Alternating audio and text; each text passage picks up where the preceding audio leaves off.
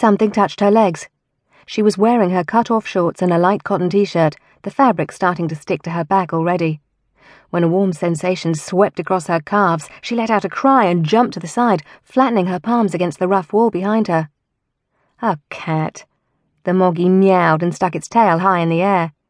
Oh, thanks a lot. The cat gave her a haughty stare, then showed her its rear. Flora laughed. She'd been stalked by a cat, nothing to be so jumpy about. She reached the top of the lane and saw an archway to her left. Why, she knew exactly where she was. This led around the back of the regimental museum and brought her out at the foot of the castle. She emerged into sunlight and the relief of a crowded street, turned right, and headed down towards the station.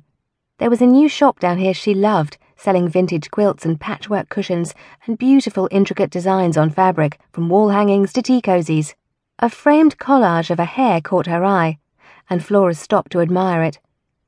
Someone pushed past, jostling her against the plate glass and as Flora refocused, she noticed a figure across the street behind her. His face was hidden by a dark blue hood. It was impossible to tell whether or not he was looking at her, but somehow she knew he was. She whirled around, her line of vision broken every few seconds by the shoppers piling past. The moment she turned, the figure hunched and moved away with the crowd. Within seconds, he was gone. Excuse me. A young woman with an impossibly wide buggy stood to Flora's left, giving her a hard stare. Her words were polite, but her look said, Get out of the way, idiot. Flora apologized and walked on, dazed. Was someone following her? Maybe she hadn't been imagining the footsteps back in the alley. She shivered involuntarily. Whatever she had or hadn't imagined, that person in the hoodie had been real, and she could swear they had been watching her. But why? She reached the busy road that led to the railway arches and breathed a sigh of relief. Although she hated to admit it, she was almost looking forward to seeing Marshall. If Flora was to be any help to Joy at all, she needed to get this Mr. Felix business into perspective. Marshall would reassure her that it was nothing but the guilty mind of an old lady seeing revenge where there was none, tormenting herself with her memories. Well, he'd probably just say it was all bullshit, but that amounted to the same thing. Flora turned into the entrance to the arches, flinching as a train shot over the tracks ahead. She felt a drop of rain on her face and quickened her step. She headed for Shakers, keeping close to the buildings as the rain started to fall more heavily. She heard a noise behind her and turned, still jumpy. Her foot went sideways in a pothole, pain searing up her ankle as she started to fall. But before she hit the ground, her forward motion was halted by a pair of strong hands, gripping her arms above the elbows. Flora screamed. She couldn't help it, her nerves were frayed to shreds. Almost as soon as the girlish sound had escaped her lips, she realized that the hands gripping her upper arms had already let go.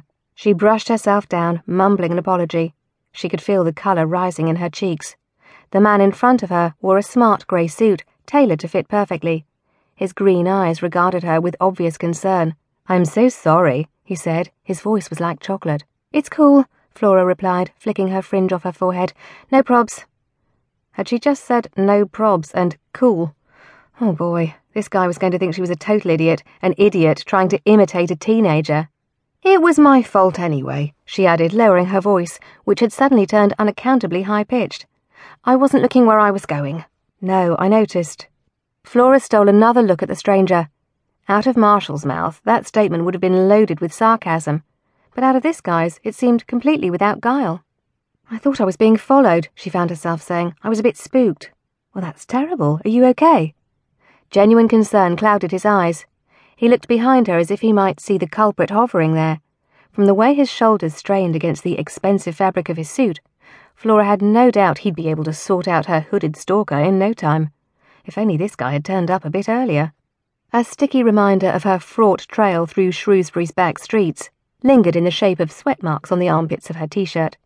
She probably stank too after panicking and practically running up the hill like that.